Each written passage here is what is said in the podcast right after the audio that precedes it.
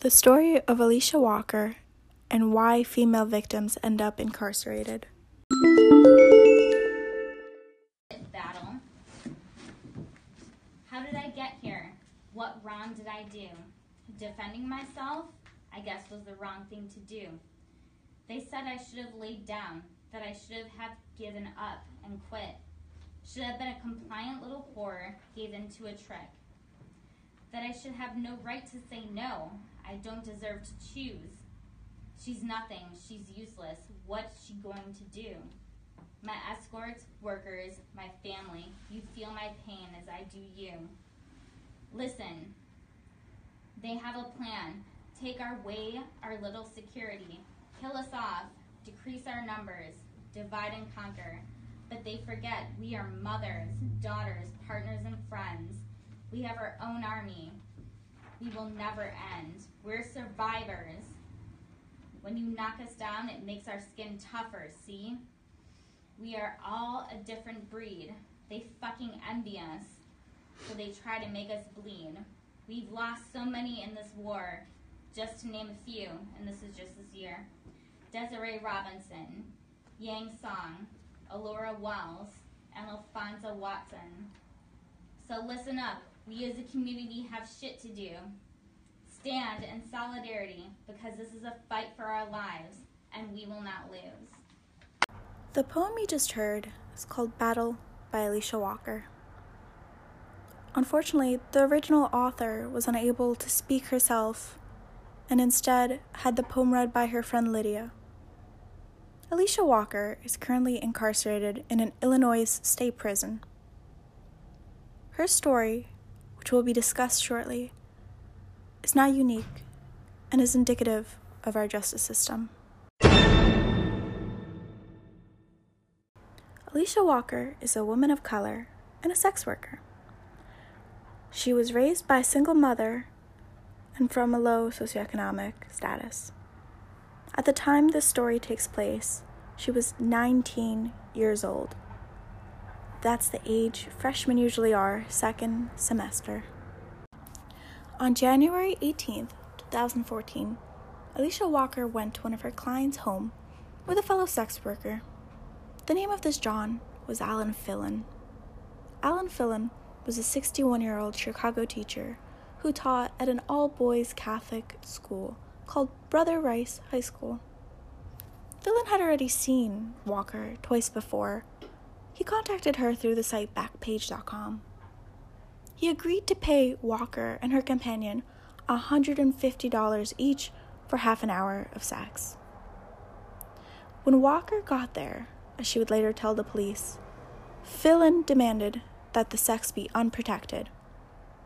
This was not what the women had negotiated, and they refused. Walker claimed that Filan became upset and angry and took back some of the cash. They had an altercation, and he punched her in the face. Walker claimed that he became violent and he grabbed a knife. They wrestled, she grabbed the knife, stabbed him, and ran. The other woman had run too at this point.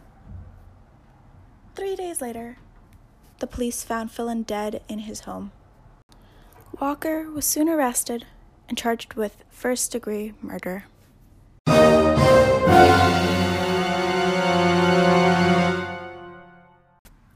The criminal aspects to this case were very interesting. Filan was intoxicated. This was proven by the toxicology report, which showed his blood levels to be 0.28 when he was found, and the empty Bud Light can scattered around his house. Walker also had no violent criminal priors. When she was charged by the police, she was charged with first degree murder. First degree murder is defined as any intentional murder that is willful and premeditated with deliberate malice. This obviously was not the case and did not fit the case at all. Walker was held in jail for two years awaiting her trial. She was kept there without possibility of bond. Her trial lasted all of three days. During her trial, prosecutors painted Walker out to be a master manipulator. They used her profession against her and painted her out to be simply a money hungry prostitute. They disregarded the fact that she had seen the victim twice without incident.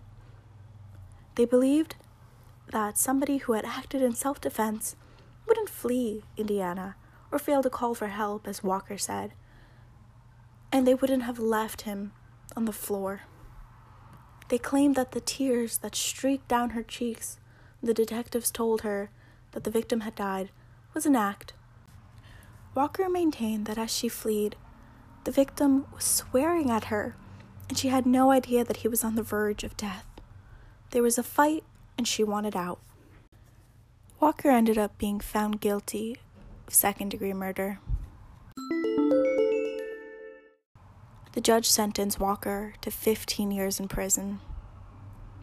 As a judge, you're known to be impartial.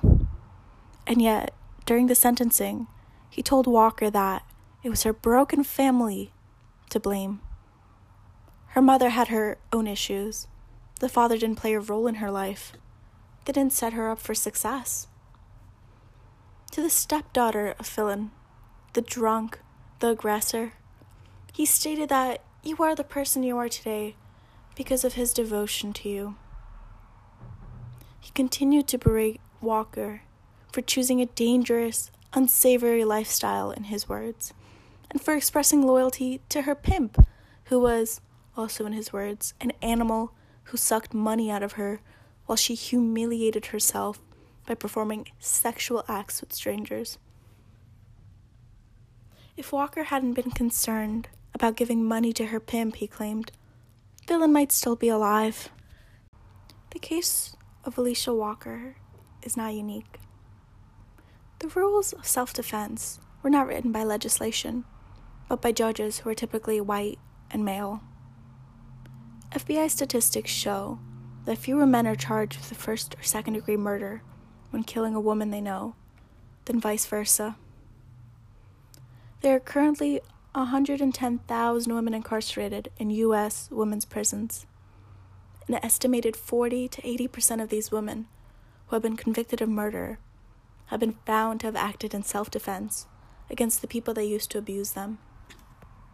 According to the National Coalition Against Domestic Violence, women who kill their partners are sentenced to an average of 16 years. In contrast, the average prison sentence for men who kill their female partners is about two to six years.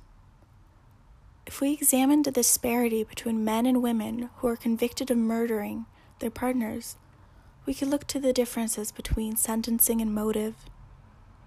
Women receive longer sentencing for killing people who used to abuse them mentally, physically, emotionally.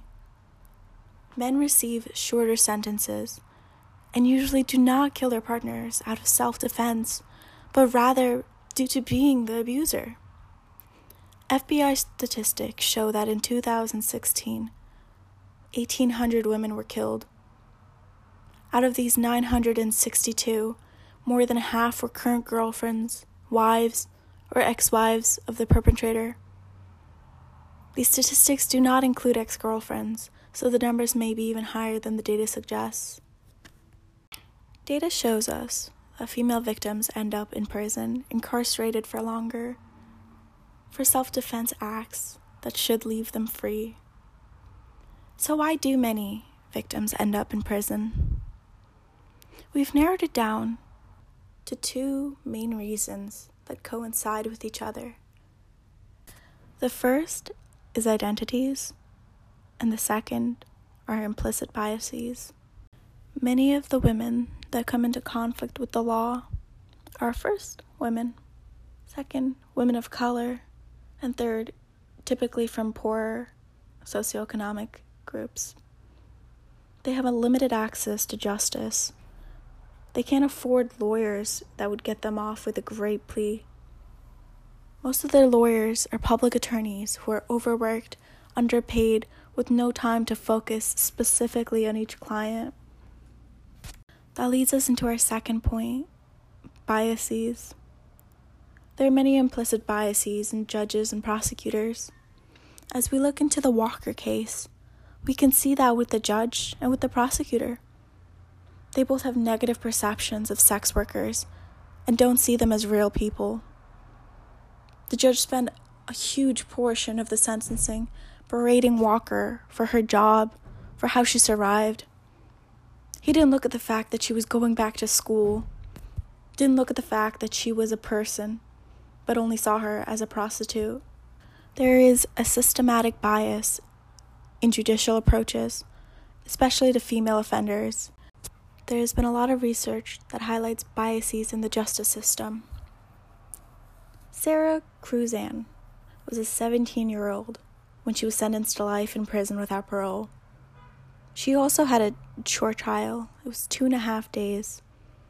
She was convicted of killing the man who had sexually abused her and sex trafficked her for more than five years.